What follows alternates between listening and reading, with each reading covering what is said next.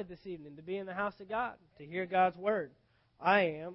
Um, I tell you, I, I've been getting more and more fired up with our teaching on the Holy Spirit and uh, what we've been saying and where we've been going. Um, and, you know, I was thinking about it today as I was studying. It's really awesome timing um, because, you know, you know, I, I had said, and, and I've made reference probably almost every single service since January 1st, that, uh, you know, this time of year is when people are, uh, you know, making changes in their life. They're looking into their lives and saying, you know, what do I want to change? What do I want to add? What do I want to take away? Uh, what do I want to correct? What do I want to be better at? And, um, you know, we addressed that on January 1st, talking about what's the difference. 2012, what's the difference going to be? And um, the Holy Spirit is the one that helps us make those choices. The Holy Spirit has been placed within our life um, to do that. Last week we saw that the Holy Spirit is placed in our lives for three reasons. One, to help us make choices that bring us, uh, that help us walk out godly character. The Holy Spirit is in your life to help you walk in love with people that you don't want to walk in love with. The Holy Spirit is in your life to help you uh, have joy in frustrating situations. The Holy Spirit is in your life to have peace when anxiousness and worry wants to come upon you. That's why the Holy Spirit's in your life, to help you bring that from the inside out. Uh, the second thing that the Holy Spirit helps you with is He helps us make, make decisions, make, make choices that help us walk out God's plan for our life. We all have a will. We all have a purpose, or we all have God's will and God's purpose for our life. And the Holy Spirit is in us to show us God's will and His purpose. Remember, He'll show us things to come. He's in our future. And He's there to help you make those choices, to help you walk that out. Because there are times where God's will is not the easiest thing to do. Period. Um, you look at Abraham. We talked about Abraham on Sunday, and we said that the you know you go to the first time you see Abraham in the Bible, God's telling him, get out of everything you know, get out of your house, leave your lands, leave your kids, leave your families, uh, leave your uh, cattle, leave the, your employees, leave your employers, leave it all behind, and go to a land that I will show you. He didn't even say go to this specific land. You know, some of us just have a hard time when God tells us to go from point A to point B. But how about when He says, leave point A and then I'll show you where point B is as you go? Now, I mean, now we're talking faith. And the Holy Spirit's in your life to help you make those choices to say, you know what, I will leave it all behind. I will do what you're asking me to do because I'm going to pursue your purpose. Okay? So we, we saw those things that, that the Holy Spirit is in our life to help us make choices. Our lives are choice driven. Our lives are based upon decisions daily. Am I going to do this or am I going to do that? Am I going to go here or am I going to go there? Am I going to stop doing this or am I going to start doing that? It's all choice driven. And as many times as we want to, uh, you know, throw out there that, you know, God's in control and whatever God does, and we just want to pray and wish and hope all day, uh, praying and wishing and hoping doesn't bring change. Praying, wishing, and hoping gives you guidance. And, I mean, you got to have hope. Without hope, you stop. Hope keeps you moving forward. Prayer is receiving God's guidance for your life, but then we have to do something with that. We have to now walk up those steps. When we pray, and then God starts showing us, okay, you want to get this accomplished, let's stop doing this. And so then we stop doing that and let's pursue this. God never t- pulls you out of one place and then doesn't bring you somewhere else. Um, you know, I have a hard time with people that say, you know, God's just telling us to leave leave your church, but then don't end up back in church, or end up in a church that's that's not on the level that we know they're at. Uh, you know, I got a hard time with that. How, how God does not call you out of somewhere to take you to nowhere. We just saw with Abraham, although how vague it was, he had a direction and a purpose for his life. The Israelites, when they came out of Egypt, were supposed to go to the promised land. And what you do in the wilderness is up to you. And how long you spend in that wilderness. That was an 11 day trip that took 40 years. I don't know about you, but I don't want to spend 40 years doing an 11 day trip. Let me just get through my transition and go on. And, um, you know, it's not always about the destination, it's about the journey. And it's about what am I going to learn on the way there. And some of us just spend circles on the journey, and the journey's not taking us for, to where we're supposed to go. So the Holy Spirit is in our lives to, to do this. And the way that we get clued in on what the Holy Spirit wants is building a relationship. We started this whole thing out, and I'm starting to get more clarity. When I got into the, the Holy Spirit series, I didn't have a whole lot of clarity where it was going, to be honest with you. I just knew this is where we needed to go. The timing was great here at the beginning of the year, talking about change and talking about the different things that we're talking about, and it just seemed perfect. The timing has just worked out perfect that, look, in our own lives, the changes we want to bring comes about by allowing the Holy Spirit to work in us. But the first thing we started out with was the Holy Spirit is a person. It's not a presence, not a feeling, not an emotion. He is a person. And anytime uh, you want to get something from a person, you have to build a relationship with them. Um, and, you know, we also saw that God has uh, given us the Holy Spirit in the earth to know God and to know His will and to know His purpose. Um, God is in heaven. Jesus is seated at the right hand of the Father who is in heaven. So they're both in heaven. Who's on the earth with us? The Holy Spirit. And that's the one person we'd probably talk about the least. And that's probably the one person of the Trinity that we misinterpret or are misled on what the Holy Spirit's all about. The Holy Spirit has become this uh, you know, this feeling or this presence or this power in our lives. And so all we want is the feeling. All we want is the presence. All we want is the power. And we never want to get to know the person that brings all that. Uh, you know, we've been talking recently about how the Holy Spirit is not given to us to make us look awkward and embarrass us. There are a lot of people that shy away from talking about the Holy Spirit or wanting to know anything about the Holy Spirit because the representation they have seen is the Holy Spirit comes upon your life and makes you do all weird things and makes you roll around on the floor and laugh uncontrollably and shout at the top of your lungs and just look stupid in front of everybody. And that's not the Holy Spirit. The Holy Spirit doesn't possess you. The Holy Spirit requires you to yield to Him. And so we're having to reinterpret some things and we're having to look at some stuff um, and so I, I'm really excited about where we're going. And um, every week it's just getting better and better. Um, last week, last week we talked about um, the great dilemma. We started getting into uh, this flesh versus spirit battle. Um, because the reason we have to go here is because the whole reason we have trouble yielding to the Holy Spirit is because we are in this flesh suit, this vessel, this vehicle that we are required to be in to operate. Remember, we said that your spirit has no access in the earth without a flesh. Okay? You lose your flesh, where's your spirit go? One of the two heaven or hell. Okay? You don't have your spirit, who you really are. Right now, I'm not talking to Nikki and Cindy and Chuck and Shane. I'm not talking to you. I'm talking to the spirit man inside of you. That's just the vessel uh, that is containing the Spirit. Okay? When God created Adam, He formed him out of the dust of the ground. But that dust didn't do anything until God breathed the breath of life into him. Okay? So the Holy Spirit has teamed up with your spirit now. If you're if Jesus Christ is your Lord and Savior, the Holy Spirit has come into your life, and now you are working in cooperation with the Holy Spirit. Except our flesh. We just saw has its own natural desires. Remember, we said in Kingdom Mind Renewal that when you are born again, the event of salvation, how many of you can remember the day you got born again? How many of you can remember the day you went down to the altar or you said the prayer or you remember the person who prayed it with you?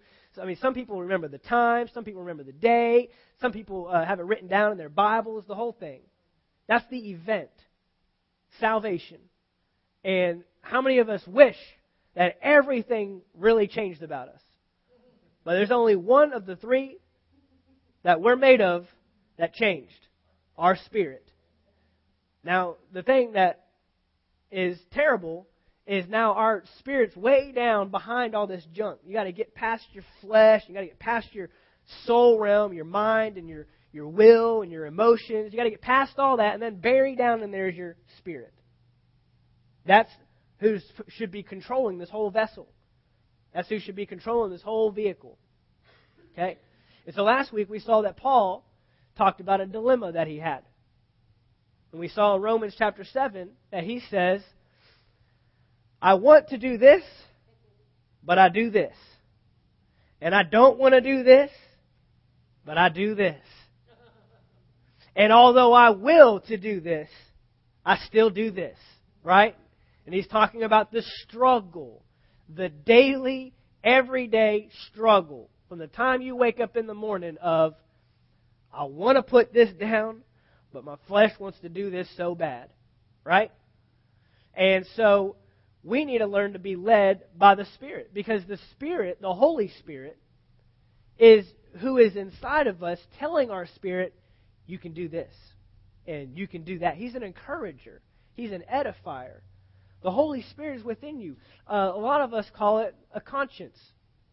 My, you know, my conscience is really convicting me right now. That's the Holy Spirit saying, you shouldn't have talked to her that way. That's the Holy Spirit saying, you probably should have turned that off. That's the Holy Spirit saying, we probably shouldn't have gone there. Okay? The Holy Spirit's within you directing your life. But your flesh still has its, has its natural desires. And so we saw that a lot of pastors, a lot of preachers, stop there. We're just all, we just all have this struggle. There's nothing we can do about it. And sometimes you're going to sin, and sometimes you're going to fail. And I said on Sunday, I don't talk about failure a lot. You know why? Because everybody's talking about failure. Everybody, everything in the world tells you you're not always going to get it right. You're not going to be perfect. We're not going to make the right decisions all the time. Shouldn't we at least be able to come to church and hear that you are a child of God and you have the ability within you to make right choices? Wouldn't, why wouldn't we want to focus on that? But a lot of people want to stay uh, in what they call humility. And I'm not real big on the humble message. Now, I'm not saying that I'm proud and arrogant, because there's a difference. There is a difference between being confident and being arrogant. But I'm about being confident, because if you read about Paul, he was a confident person. He was a very confident person. Paul was all about uh, telling you that you are victorious, you are an overcomer, you can do all things through Christ who strengthens you. Right? He had these he has verses. You are a child of God. You are a son of God. You are a citizen of the kingdom of God. Why is he doing that? Because there's enough in the world trying to tell you that you can't make it and you can't do it. Now, am I saying you're never going to sin? No, I didn't say that. But you know what? The Bible does say that we can be perfect. But that word perfect isn't what we think perfect is. That word perfect means mature. That perfect means grown up. And we saw a few weeks ago that maturity is being able to make decisions on your own. See, a lot of people come to church and a lot of people um, go to ritualistic churches and churches with a lot of rules and churches with a lot of, uh, you know, do this and do this and don't do this because they got to have rules from the outside. But see, right now, my son, he's starting to, he's one years old now. He just turned one on Monday. And he's starting to understand no, and he's starting to understand when I tell him to do something. If I say, come here, he'll start to crawl to me. If I say, no, don't touch that, he'll still do it, so we're working on that. uh, but he's starting to understand command. But does he have the ability within himself to know to do that? No. No. Why? He's immature. He's a baby. And so, as a baby in Christ, we don't have the ability to make those decisions on our own. So, we have pastors and we, we have accountable people around us that we're accountable to and, and, and, and, and leadership that we get under, godly leadership, to help us. Hey, uh, you know, as a believer, we don't do that. As a believer, we don't we don't say those things. As a believer, we don't we don't talk like that. But then as we grow and as we mature in the Word, now you're able to gain a restriction from the inside that says, you know what, I shouldn't do that, so I'm not going to do it. That's called maturity. That's called maturity. That's called being able. See, a 17 year old should not have to have me telling them, do not cross the street when cars are coming. I, I, 40 years old, you should be able to know there's a car coming, I probably shouldn't go into the street. There's some maturity that has come up, right? But babies, six year old, a four year old, you're probably going to need to go ahead and let, hey, there's a car coming. Let's not go in the street. It's dangerous. Let's wait. Let's look both ways. But if I'm starting to tell a 20 year old, don't cross the street, look both ways first, uh, then we're still immature. And it's the same way spiritually. Okay? So we saw this dilemma last week. And this week, I want to talk about, I want to focus on um, what is in you that helps you overcome that dilemma.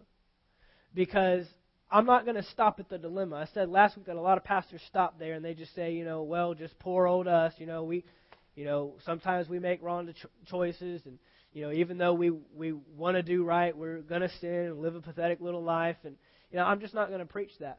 I'm not going to preach that because they stop at verse 24 and they don't go to verse 25. Because verse 24 says, "Oh wretched man am I? Who will deliver me from this bondage? Who will deliver me from this body, this flesh that just always wants to do what it wants to do?"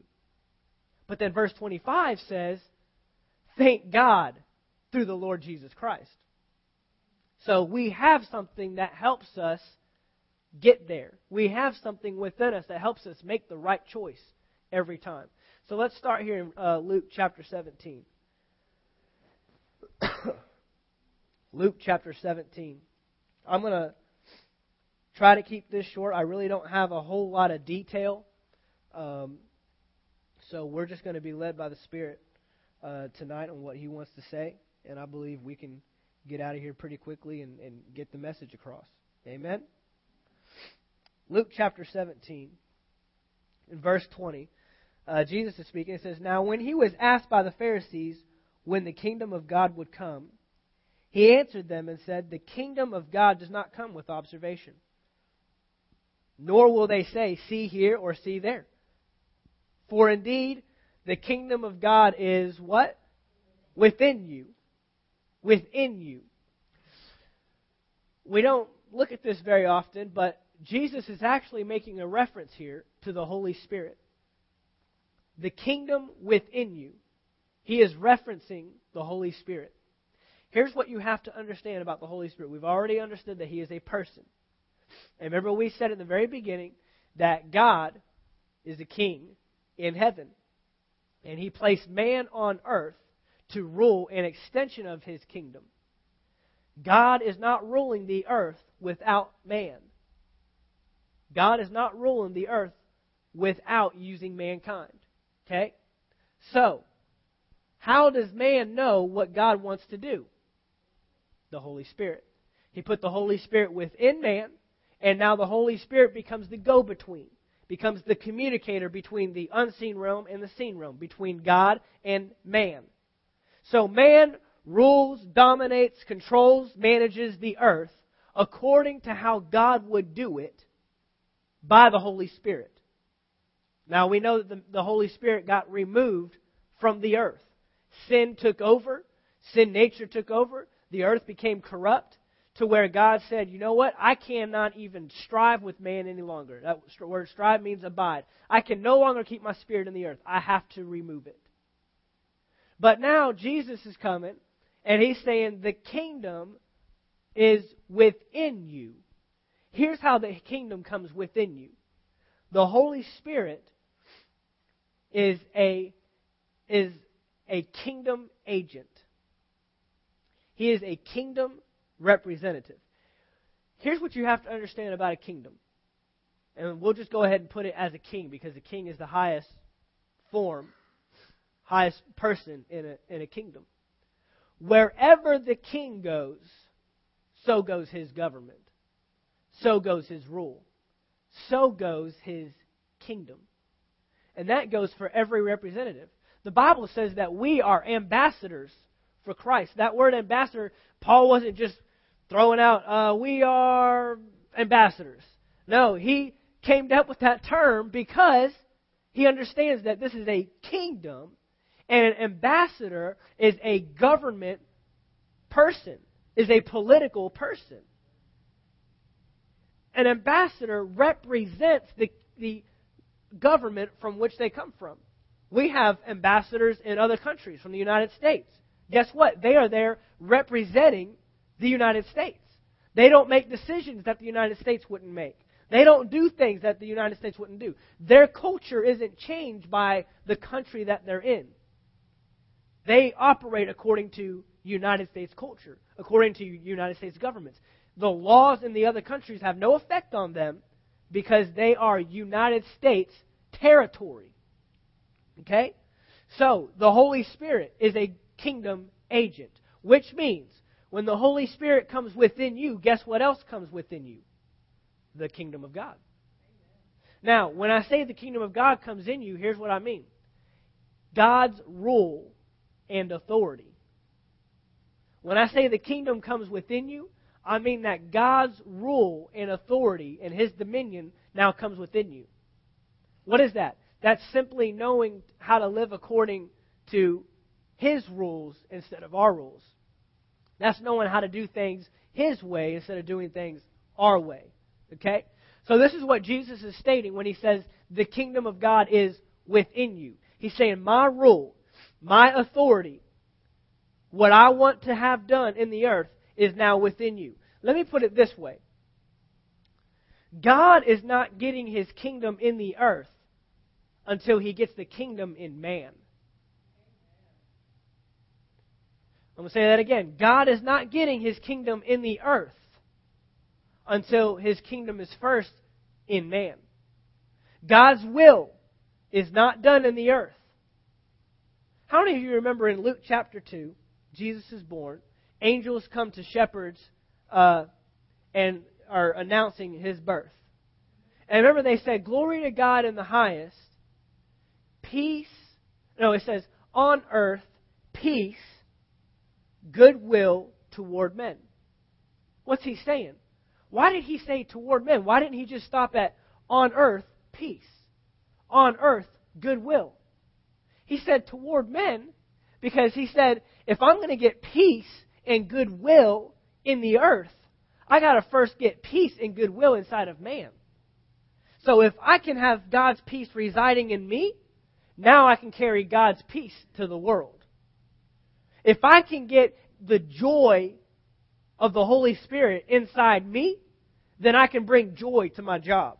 You see where we're going? If, if I can bring uh, passion about God's Word inside of me, then I, I can bring passion about God's Word to everybody I'm around. If I can get the kingdom to operate within me, then I can get the kingdom to operate in my world. And see, when we've lost this thing because the kingdom has always been this future thing. One day God's kingdom is going to come back. God is bringing His kingdom back. He will consummate His kingdom uh, finally and take over the entire world. That's what Revelations is all about. Okay? For a lot of people, Revelations is a scary book, and, and look at all the stuff that's going to happen on the earth. It's an exciting book for those who are in Him, for the church. That is one of the best books in the Bible. We get all you know, the, the numbers and the demons and the witches and the that's that's for people that don't know Christ. But when you know Christ, it's exciting because you know His kingdom is finally coming to this earth. But that's not what we're waiting for. Because Jesus said, My kingdom is within you, and you can affect your world. Maybe not the entire world. Maybe you can't keep a, uh, maybe you can't keep all the trees from dying, and maybe you can't uh, keep all people from from dying. But in your world, you can cause the kingdom to come in your life. Which means I don't have to be limited to how the world operates in finances because my God's economy, economy is limitless. There's no end to his supply. Okay? Uh, I, I don't have to fight and argue with depression, even though everyone around me is depressed and sad, because I have the joy of the Lord. That's my strength. Okay? That's why he's always getting you to, no matter what's going on around you, because the kingdom's within you, you're not limited to this world. So the kingdom can operate within you, and then guess what? You get to show off the kingdom to everybody else that you come in contact with. Okay? So, the Holy Spirit, when He comes in your life, He brings the kingdom. And He brings God's rule and God's glory. That's why when He's speaking to you, and yes, He speaks, We don't need to over spiritualize it and say, you know, it's a big booming voice and the clouds separated and lights came shining. When the Holy Spirit speaks, He just, it's a still small voice within you. It's just letting you know. Now, remember a few weeks ago I called it red flags. I prob- probably shouldn't do that. Probably should stop doing that. Probably should leave. Probably should close my mouth. That's just following the leading of the Holy Spirit. Okay? That's how the Holy Spirit directs. And He's not pushy. He's not going to scream at you. He's not going to yell at you. In fact, the more and more you keep doing what you're doing and don't obey Him, He gets quieter and quieter and quieter. See, the devil gets louder and louder and louder. But the Holy Spirit gets quieter and quieter. Why? He's not a pushy person. You know why? Because God wants to know, do you love Him? God wants to know, am I Lord? And love isn't love isn't forced upon people. You want to find out if someone really loves you? Just lay back and, and let them do things on their own. They don't try to force things. And tell me that you love me. Show me that you love me. No, if they love you, they'll do things on their own. They'll say things on their own, right? Okay, so that's all that God's doing. The Holy Spirit is not going to push and force himself upon you, and he's not going to force his kingdom. But when he's given that direction, what's he doing? He's he's showing you God's kingdom. Because that's his rule. Hey, in, in the kingdom of God, we don't do it that way. Hey, in in in, in God's kingdom, uh, we we act like this. In God's kingdom, we talk like this. In God's kingdom, we don't put that before our eyes. That's, that's all the Holy Spirit is doing. Okay? So the kingdom is within you. Let's go to Colossians chapter 3. Colossians chapter 3.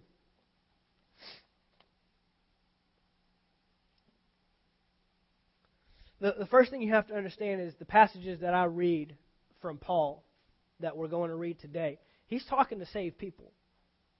He's talking to people that are born again. He's talking to people that know Christ. He's talking to people that are in Christ. He's talking to people that have the Holy Spirit living within them. He's not talking to unsaved people. He's talking to people like me and you. We have asked Jesus Christ to come into our life. We've made him the Lord of our life. And now we need to walk out what he's asking us to do. So in Colossians chapter 3, verse 1, he says, If then you were raised with Christ, Seek those things which are above, where Christ is, sitting at the right hand of God. Real quick here, and I want to point this out. I was going to read the whole verse, but I'll go ahead and point it out now. The word Christ means the anointing and the anointed one. The anointing and the anointed one.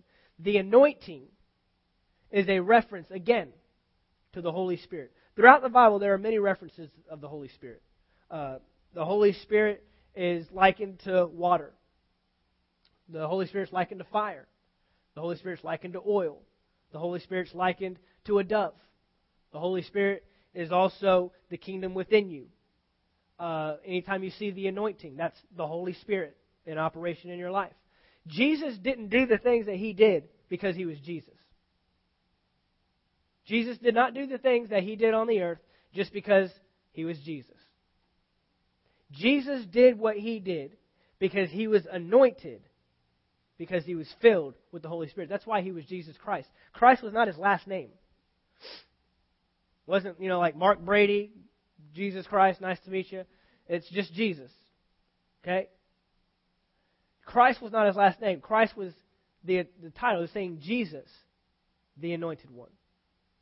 Okay? That's what a Christian is. If you call yourself a Christian, you are the anointed one. Christ like. Like the anointing. That means the anointing is upon your life. The Holy Spirit is upon your life. So, he's saying here, if then you were raised with Christ, if then you were raised with the anointing, then seek those things that are of above, that are of above where Christ is. Seek the things that are above where your anointing is, where the Holy Spirit is. And here's why. Next verse, verse 2. Set your mind on things above, not on things on the earth. For you died, and your life is hidden with Christ in God. Your life is hidden in the anointing. Your life is hidden in the Holy Spirit. But he's still putting responsibility on us. You choose where you set your mind. You choose what you think about. You choose where your mind goes. See, this whole struggle, this whole dilemma of flesh versus spirit, this isn't something out here that we're battling. If you're battling an addiction, if you're battling uh, something that you know God's telling you to do or telling you not to do, you're not battling the thing. Your real battle is in here between what your spirit wants to do and be- between what your flesh wants to do. And your mind is stuck in the middle. Your mind is stuck in do I give in to the flesh or do I give in to the spirit? Okay? So it's all about your mind. So what is he saying? Set your mind. Who's doing the setting? Notice the Holy Spirit is taking control of our brain, taking control of our mind, and saying, You will think on the Bible. You will think good things. You will obey me. We just say He's not forcing, He doesn't force upon you. He is laying out that you have the choice. You do the setting. You set. Do I set my mind on the natural things, the natural desires of my flesh wants, or do I set my mind on the spiritual things, the things that God wants? You set your mind. This is where the battle takes place. Romans chapter 8. Romans chapter 8. Now, Romans chapter 8 follows, it, it comes right out of where we were in, uh, last week in Romans chapter 7. Romans chapter 7 is where we ran into uh, uh, the, the whole great dilemma. Your flesh versus your spirit. Your flesh wants to do this, and your, your spirit wants to do this, and this great struggle that we're in. And remember, I said last week that the Bible was not written in verse and chapter, chapter and verse. So we don't stop one thought in chapter 7 and go to a whole new thought in chapter 5. It flows right on into it. And so verses 1 through 4 of Romans chapter 8 says, There is therefore now no condemnation for those who are in Christ Jesus. You, you don't live according to the law of the flesh, but you live according to the law of the Spirit. Okay? Now here is what he's stating here in, uh, in chapter, chapter 8, verse 5. Now he's outlining for those who live according to the flesh, set their minds on the things of the flesh. But those who live according to the Spirit, the things of the Spirit. Notice he's, he's identifying a chain reaction. The way you live is determined by the way you think. The, your actions and your lifestyles is determined by what you're putting your mind on the first thing that we have to deal with is our minds and what are we setting our minds on. If you're sick and you're battling sickness, and you're just battling and battling and battling, and you're having a problem overcoming it, the first question I have to ask is, what are you doing? What are you listening to? What's feeding you? What what report are you giving to? Giving yourself to? That's the first thing I uh, first thing I go with. Well, how I, I don't go with you know how how bad's the pain? How, how bad's the sickness? How long the doctors give you? How bad's the. Re- I don't go there. That's all natural stuff. But the natural stuff has nothing on the spiritual stuff. But the problem is, is I need to deal with what are you putting your mind on? Well, I'm, you know, I'm really, really struggling with, you know, how I view myself, and just, you know, I, I have really bad insecurity. Then, are you getting in the Word and saying, looking at what the Bible says about you? The Bible has a lot to say about you in Christ Jesus. And it has nothing to say about my purpose being hindered by people.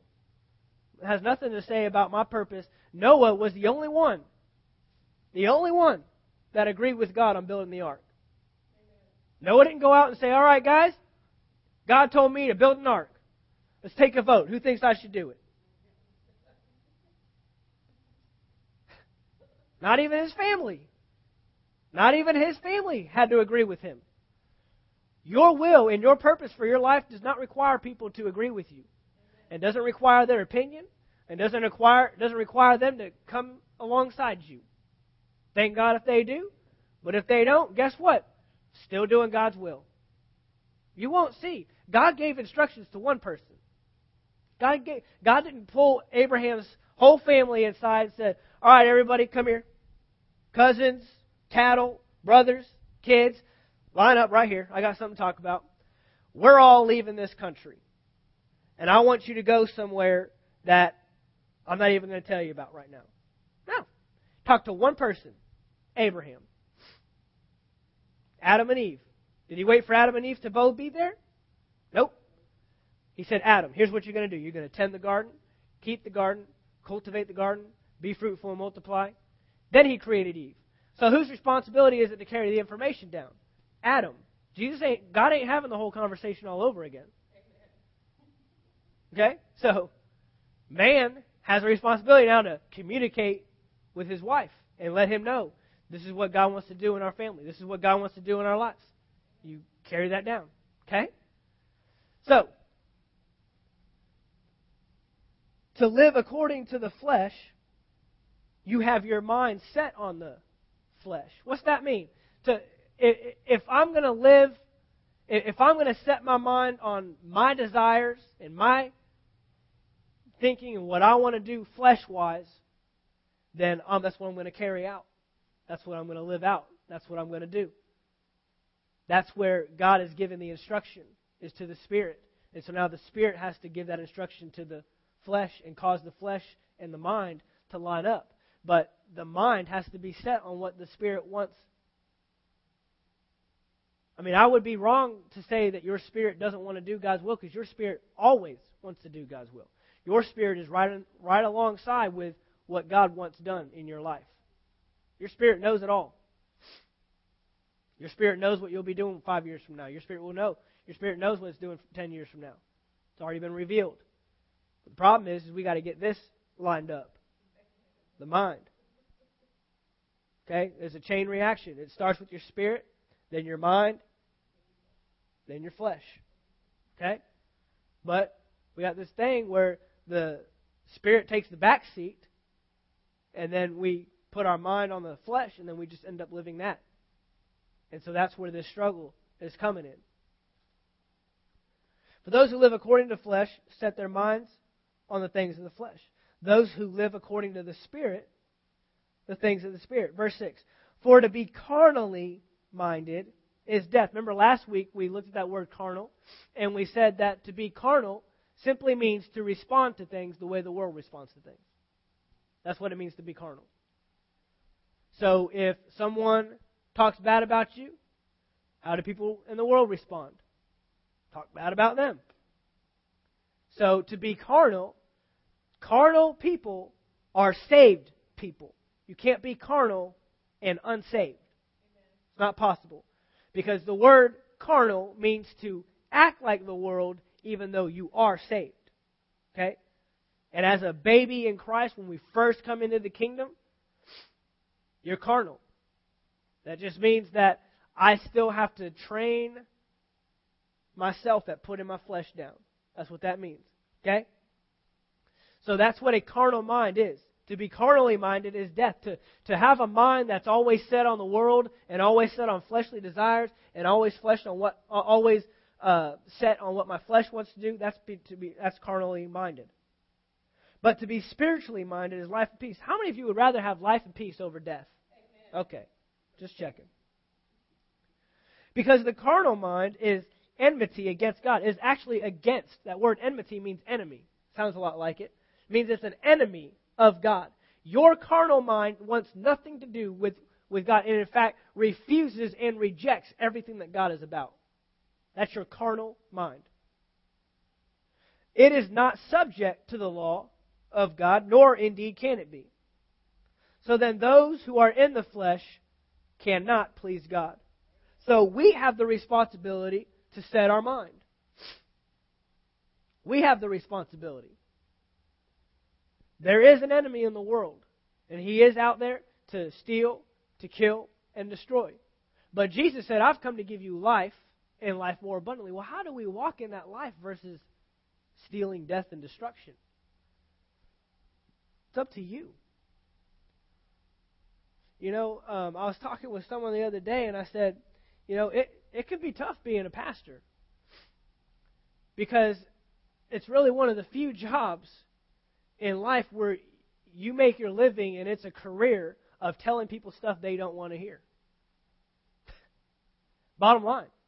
Now, what I mean by that is you are all right now in flesh suits and in vessels that care nothing about what I'm saying and don't want to do anything that I'm telling you to do. I'm the same way. I'm talking to your spirit. That's the great thing about it. I'm not talking to your flesh. You just go ahead and put your flesh down. Go ahead and sit them down and say, Look, I don't care what you want to do. On the inside, who I really am wants to please God. On the inside, who I really am wants life and peace and not death. Death is just separation. Okay? So, everything I'm saying right now, you on the outside wants nothing to do with it. You don't want to hear what I'm telling you. I'm telling you to stop doing that. And on the outside, you want to keep doing that. On the on the inside, you want to put it down. Okay? So I'm not talking about uh, uh, there's a magic pill or a magic button that's just all of a sudden you're just going to wake up tomorrow morning and you're going to want to do the things that you know you're supposed to do and you're going to want to just stop doing. I'm not saying that. We're talking about a struggle and there is a struggle, but we have victory and we have an answer in the struggle. I don't focus on the struggle. I don't focus on the battle. Okay? Let's go to 2 Corinthians chapter 10. 2 Corinthians chapter 10. Because now we're about to locate the battle. We're about to figure out where is this battle taking place. Because there is a battle. There's a war. Let's find out where it is. 2 Corinthians chapter 10, verse 3. For though we walk in the flesh, we do not war according to the flesh. Look, there are, man, there are times that I'd like to put my hands on the devil. Physically and just go at it. Wouldn't we all?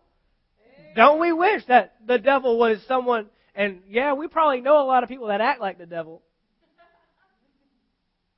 And I'm telling you, that's not the devil. The devil is a spirit being. Okay? So, I can't put my hands on him. I can't take care of this thing naturally. I can't get naturally strong enough. The thing that you're battling whatever it is in the natural, that's not really what you're battling. See, that's why when people come against me or accuse me or falsely accuse me of wrong or talk bad about me, I don't pay no attention to it. Because I'm not battling them. That's not my battle. Me and you, that's not the problem. Me and the spirit you're allowing yourself to be given to is the problem. That's the real problem. I've had plenty of people talk bad about me, talk behind my back. You know what? I could walk in love with them today as if they did nothing to me. Because who I'm really battling is a spirit behind. Remember Jesus when he was confronted with Peter? Peter came to him. Jesus was telling him, I'm going to die on the cross. I'm going to rise again, tell him the whole ending. And Peter said, Lord, let it not be. And what did Jesus turn around and say to him? Get thee behind me, Satan? Was he calling Peter Satan? No. He was talking to the spirit behind what Peter was saying. This battle is not of flesh and blood. For though we walk in the flesh, we do not war according to the flesh. Verse 4. For the weapons of our warfare are not carnal. See, a lot of us are trying to do things in the natural to keep us from doing things that we know we shouldn't be doing in the natural. Come on, I mean, we, we've all got things that we're trying to put down or tra- things that we're trying to do better at, and so we're naturally trying to do things to fix it. But the real problem isn't natural. The real problem is spiritual. Our weapons of, of our warfare are not carnal, that means natural, but mighty in God for pulling down of strongholds, which means you can't do it in the natural. Whatever you're trying to defeat, whatever you're trying to overcome, you can't do it with just natural abilities. We need to get some supernatural. We need to get something on the inside helping us to conquer this thing on the outside. Okay, verse 5. Casting down arguments and every high thing that exalts itself against the knowledge of God, bringing every thought into captivity to the obedience of Christ. That's what we are to do. Every thought. this battle takes place somewhere beyond what we see and what we touch and what we feel. I mean, all of us right now could probably name something in our life that we could do without or that we're trying to fight and put down in the natural. And you know where you overcome it? In your mind, by the Spirit. Your spirit is stronger, is where you build it up, but the place that you defeat it is in the mind. The mind is where the battle is, where the battle takes place and where the battle is won or lost. I'll just take finances, for example. That's one that, you know, most of us, no matter how good you are with finances or whatever, we can all get there. If you want to change your life financially, we have to do something naturally. But, according to this verse, that's not the answer. If I want to change something naturally, I don't just limit myself, or if I want to change my finances in the natural, I don't just limit myself to doing things better naturally, but continuing to think the way I used to think about finances. So, what do I need to do? I need to change my mindset on finances. I need to figure out what God's Word says about finances. I need to find out what God's Word says to do with my finances. I need to find out what God's Word says about being a good steward. I need to find out what God's Word says about being a tither and giving. I need to find out what God's Word says about seeking first the kingdom. Because I can try to do everything right naturally. I can go get a savings account and start investing and try to do all these things naturally. But if I still have an improper mindset on finances, then I will lose that battle. Because I haven't taken care of the root. See, all we're doing is we're just picking weeds. But what's underneath the weed? The root. And so all we do is we pick the weed and we think, all right, I got it, and you feel better about it. And then a month, three months, six months, three years, pops back up again. Why? Because we didn't take care of the root. Let's get under there and take care of the root. Let me put it this way the enemy does not attack you with sickness, the enemy does not attack you in your finances. The enemy does not attack you with depression. The enemy does not attack you in the natural area. He only has access to one place your mind. As a born again believer, he has no access to your body. He has no access to your money. He has no access to your marriage. He has no access to your home. He has no access to your kids. But what he does have access to is your mind. He has access to how you think about your health. He has access to how you think about your finances. He has access to how you view your marriage. He has access to how you raise your kids. He has access to the root. And so here we are, man, you know, my, my, my kids are just, uh, you know, my kids are just crazy and, you know, I, I'm trying to do everything naturally. I'm putting them in counseling or I'm, uh, you know, trying to raise them right. I'm going to counseling. I'm going to parenting classes, blah, blah, blah, blah, blah. But what's the root issue? We need to get take care of the root issue. What does God's Word say about raising my children? Well, you know, I'm trying to do everything right naturally with my finances. You know, I'm trying to open up saves. I'm trying to do better about spending less. I'm and I'm trying to, uh, you know, change my my habits with what I buy and but what does God's Word say? Because if we're not given to what He says to give to, and we're not being obedient with the finances and doing what He says to do with money, then we're just going to be picking weeds. That's all we're doing. And the enemy doesn't have access to any of that. We're not even fighting him where he's really attacking. He's attacking here, and we're trying to fight him out here. We're trying to answer back with natural things. And the Bible says, we just read, that the battle is not with flesh and blood. Now, I'm, you know, my marriage is just in shambles, and you know my my wife just can't get it right, you know, and and, and you know I just can't seem to treat her right. She's not the enemy. He's not the enemy. The enemy is Satan. Satan is trying to get in your mind and trying to change your view of marriage and trying to trying to reshape what marriage is all about and what love is all about and, and, and what a godly home should look like. That's where he's attacking. So you see, the Holy Spirit, the kingdom of God is within you. His rule and His authority is within you, identifying these things. Remember, we said that that's conviction, that's not condemnation. The Holy Spirit isn't picking on you. I wish He would just leave me alone. I wish He would just stop telling me I need to do, stop doing that. I wish He would stop telling me I need to do that. I wish He, that's not what He's doing. He is convicting you to remind you this is who you really are. This is the power you really have. But we don't spend time developing that relationship and cultivating that relationship and getting to know who the Holy Spirit is.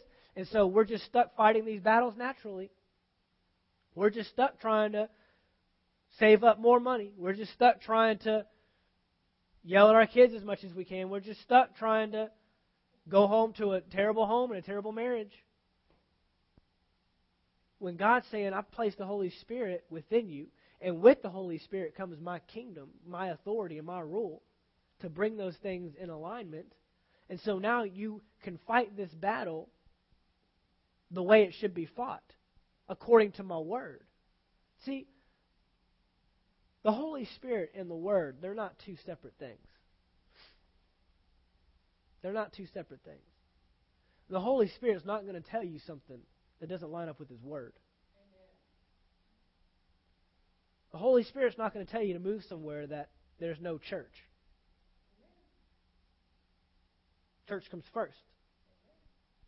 The Holy Spirit's not going to uh, tell you to uh, do anything that doesn't agree with the Word of God. If you ever have a question, is that the Holy Spirit or not? Look in the Word. Does it line up with what God's Word says? We've got to understand that the Holy Spirit, when He speaks to us, it's not aside from the Word. And it goes to the same thing if someone's giving you a prophecy. If someone's prophesying over your life and they're just telling you a bunch of stuff that just doesn't line up with God's will for your life,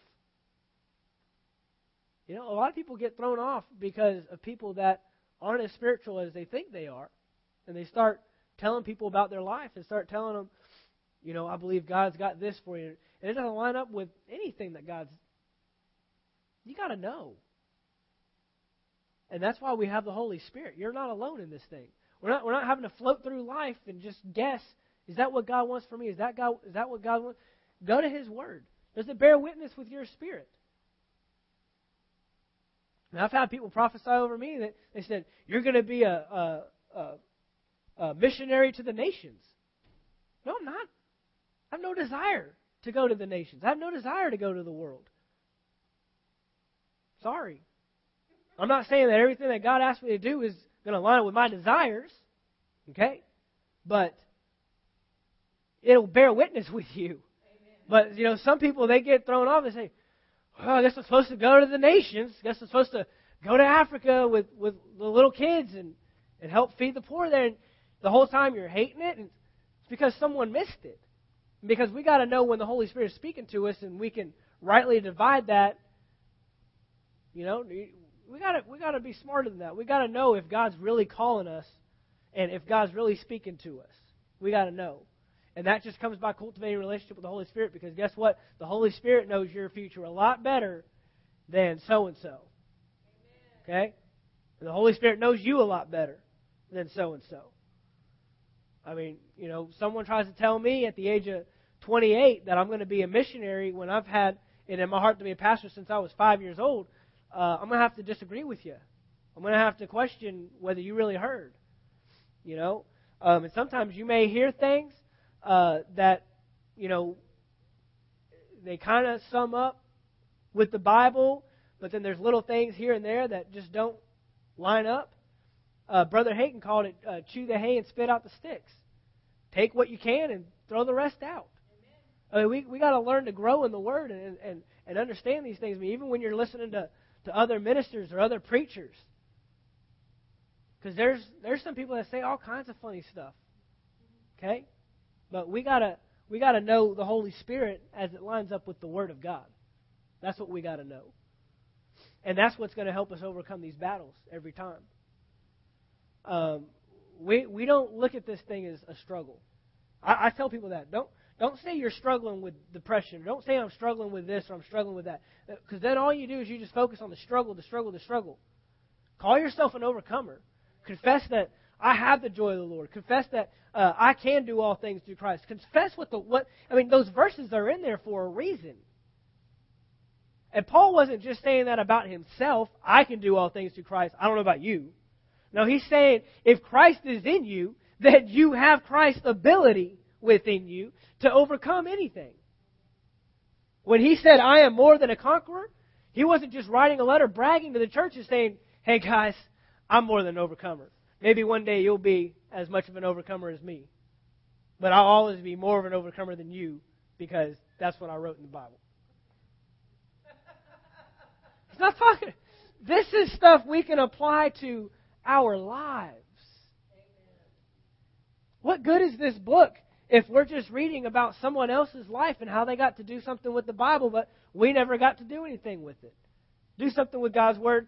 I mean, what good is it to read about Abraham and all the tests and trials that he went through and how he stayed faithful to God's Word and came out on top if we can't do that in our life ourselves?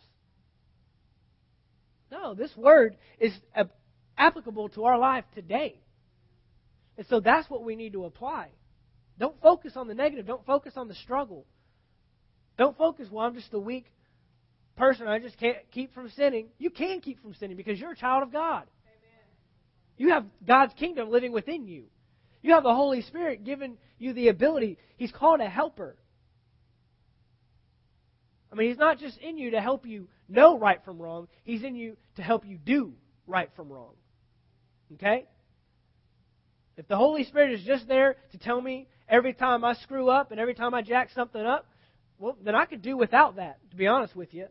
I can figure out my own faults and failures on my own. But He's there to help me get it right the next time. That's the great thing about the Holy Spirit. And that's why we need the Holy Spirit. That's why we need training and teaching. I don't know how many of you have heard training and teaching on the Holy Spirit or even like this, but this is needed.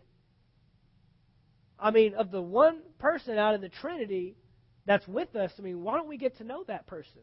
Why don't we get clued in on who he is and how he's helping us, how he works with us, how he is our helper, how he is our advocate? Why is he always telling me what I'm doing wrong? Why is he always trying to tell me what I'm doing, when to do right? Because he wants you to live out the character of the kingdom of God. Amen? Father, we thank you for your word this evening.